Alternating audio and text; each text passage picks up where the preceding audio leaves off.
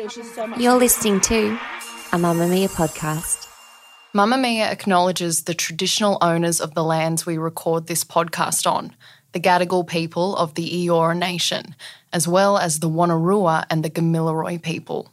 We pay our respects to their elders, past and present, and extend that respect to all Aboriginal and Torres Strait Islander cultures. Mamamia subscribers, you've been asking and we've been listening. Now you can get all of your exclusive subscriber audio on Apple Podcasts. That includes everything from bonus episodes of your favourite pods to exclusive segments to all of our audio series. To link your Mamamia subscription to Apple Podcasts, open the Mamamia Out Loud page in your Apple Podcasts app and follow the prompts or head to help.mamamia.com.au.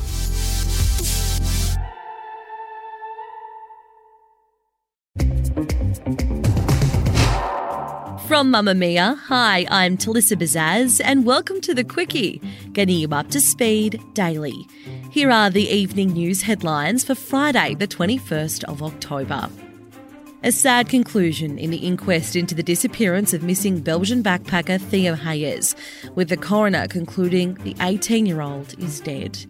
State Coroner Teresa O'Sullivan said she was unable to determine the cause or likely manner of his death, that suicide appeared highly unlikely, and that there was no reason for the 18 year old to intentionally vanish. She could not make a finding on the two competing theories put forward three years ago, saying there wasn't enough evidence. Cybersecurity Minister Clare O'Neil has described the country as being behind the eight ball on data theft in the wake of the Medibank breach. It's estimated up to 4 million Australians could be at risk of having their data stolen following the hacking of the health insurance company. The alleged hackers claim they've stolen 200 gigs of data, which included medical history, including where medical services were received, and codes relating to their diagnosis and procedures. Medicare numbers, addresses, phone numbers, and some claims data were also included in the breach. Ms. O'Neil said the hacking of Medibank, coupled with the Optus data breach last month, was a concern. Overseas now, supporters of Boris Johnson are backing the former British Prime Minister to make an extraordinary political comeback following the resignation of Liz Truss, just six weeks after he left number 10 for the final time, forced out by his own MPs after one too many scandals. Allies are urging him to run again for a second shot at the Tory crown.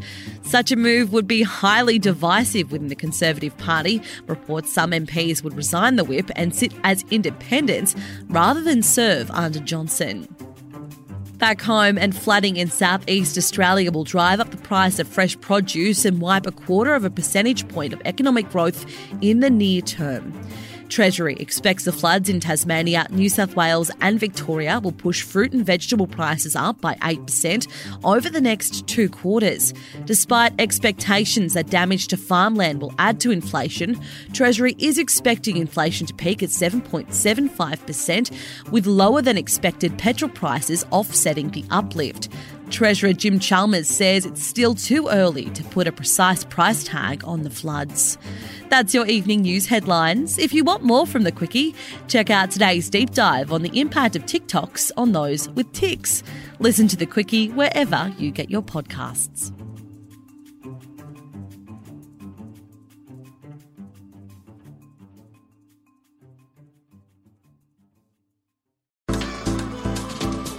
Move by Mamamia is the exercise app for anybody, anywhere. And in case you missed it, we dropped a brand new stretching collection that can be used to improve mobility and bookend your favourite sweat sessions. Mamamia subscribers get unlimited access to Move, and we drop new workouts every single week. If you're on the hunt for movement that makes you feel good, head to move.mamamia.com.au and use the code MOVE10 to get $10 off a yearly subscription.